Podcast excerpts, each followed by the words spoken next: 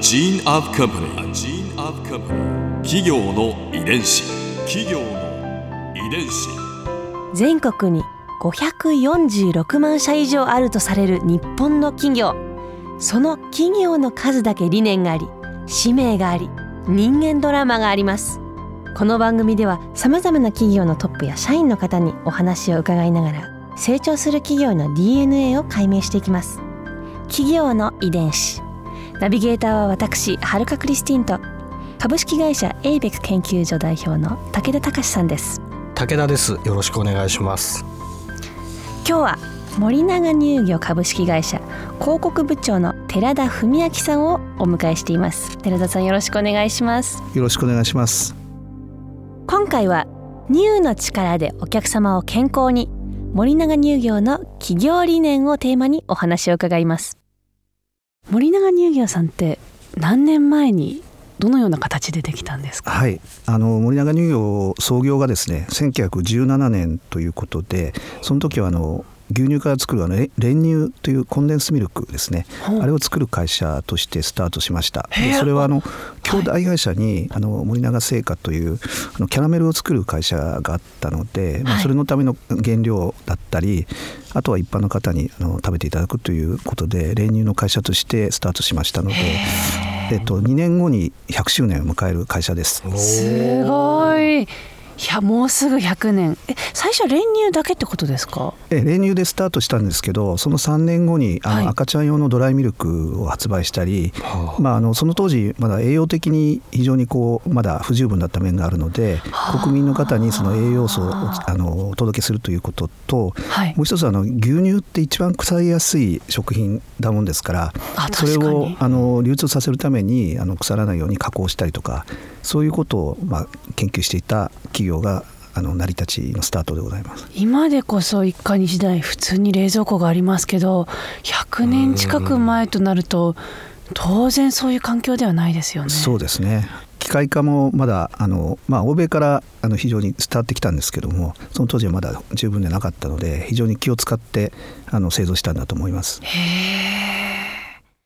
森永乳業さんの経営理念には、乳の優れた力をもとに新しい食文化を創出し、人々の健康と豊かな社会づくりに貢献するとありますが、やはり乳というのが企業の根幹にあるんでしょうか？もともと人間も生まれてくるとお母さんの母乳が最初に栄養素になったりするんですけども、栄養を非常に含んだ食品が牛乳であって、それをいろんな形でですね、人間に合った形でお届けして、皆さんの栄養を豊かにするということで、もともと母乳の研究とかを進めて、いかに牛乳と母乳と成分がかなり違うもんですから、それを人間に合うようにするにはどうしたらいいんだろうっていう研究からドライミルクを作ったりとか。という流れですね。じゃあ研究がかなり重要な部分を占めてるってことですか？ね、そうですね。企業遺伝子、乳製品の力だったり菌の力を活用してるって話を聞いたんですけど、どのように具体的に活用するんですか？そうですね、赤ちゃんのですねの栄養を研究しているところでですね、いろいろ分かってきたことがあって、赤ちゃんの腸の中にですね、いろんな菌がいるんですね。そこの中でいい菌と悪い菌と日和見菌っていうのがいて、その菌がいろいろ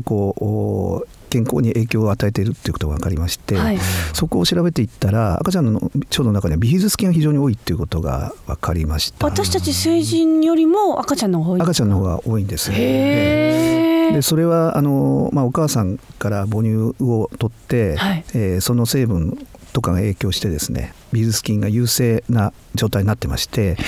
そういう状態になってると非常に腸の問題が、そういう赤ちゃんの方が少ないんですね。ビフィズス菌が非常にいい役割をしているということで、そこで菌に我々注目をして、ビフィズス菌ということを研究を続けて、そのビフィズス菌を今もそのヨーグルトとか食品に加えて、皆さんにお届けしているという状況です。そうですね、今となってね、ビフィズス菌って聞いたことがないって人ってなかなかいないと思いますし、直接やっぱりすぐにヨーグルトのイメージが湧きますけど、当初からもうヨーグルトには簡単に入れることができるものだったんですか？実はビフィズス菌っていうのは非常にこう繊細な菌で、はい、空気に触れると酸素に弱いんですね。で死んでしまったり酸に弱かったりヨーグルトに入れたりするんですけど、実は酸に弱いんですね。なので非常にこう食品としてお届けするのは難しいということで、それでいろいろ研究を重ねて、はい、うちのヨーグルトはですね、酸度を抑えて、はい、抑えるのはちょっと作り方も難しいんですけども、それでお届けするということをやっております。確かに CM でも心くんがそうですね、ありがとうございます。泣きそうな表情でこうそうです、酸っぱいヨーグルトじゃなくて酸っぱくないヨーグルトがいいっていうことを表現してて、で実はそれには理由があったという、そういう理由があったんですね、はい、ただ単に味が美味しいだけのために酸っぱくないっていうんじゃなくて、もともと菌を殺さないために、そうです。でもっと言うと全てのヨーグルトにビフィズス菌が入ってると思ってる方が非常に多いんですけど、うんうんうん、そうではなくてですね、違うんですか？ビフィズス菌入ってるヨーグルトと入ってないヨーグルトがあるんです。へー、一体全体ビフィズス菌というのは何者なんですか？乳酸菌とはちょっと違ってですね、お腹の中で発酵の形がちょっと違ってですね、乳酸菌は乳酸を出すんで乳酸菌っていうんですけど、ビフィズス菌は酢酸を出すんですね。で酢酸というのが非常にこう抗菌力があってですね、非常にこう悪い菌を抑えるとか、そういったことが非常に研究されているということですね。それがお腹に届くとどうなるんですか？お腹の中でですね、ビフィズス菌がこう優勢って言ってるんですけど、ビフィズス菌がこう数が増えて、はい、そうすると悪玉菌という菌のその割合が減ってくるんですね。そうなるとこういろんないい効果が出て、先ほどの赤ちゃんじゃないですけども、細菌の感染症や消化不良なんかが減ってくるっていうような事実がありますね。なので、大人の方もビフィズス菌をたくさん取っていただいて、はい、お腹の調子が良くなるということを我々はちょっと謳ってですね、うちのビフィズスヨーグルトは特効を取ってですね、それを訴求しているというところですね。ここで春風ビューポイント。今回お話を聞いてて、菌という言葉がやっぱりすごく残りましたね、印象に。で私自身も実は菌活というか、腸活とも言われますけど、腸の中の菌事情を良くして、便秘を改善しようということに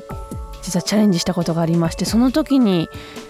やはりヨーグルトだったり発酵食品っていうのにすごくお世話になった思い出がありますね。具体的に言いますと、ヨーグルトに蜂蜜と、そしてちょっと意外かもしれないですけど大根おろしを入れて食べるっていうのを教わって、すっきりしましたね。やっぱり腸内環境を変えるだけでいろいろと睡眠も深くなったり、個人的にはあと肌もなんかツヤが良くなったりっていう印象を受けたんで、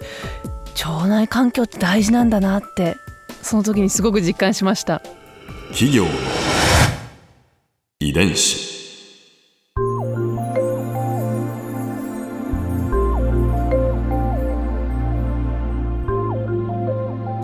この番組はポッドキャストでも聞くことができます。番組ウェブサイトにアクセスしてみてください。アドレスは www.jfn.co.jp/ki です。それではまた来週お耳にかかりましょう。企業の遺伝子ナビゲーターは私春香クリスティンと株式会社エイベック研究所代表の武田隆でした。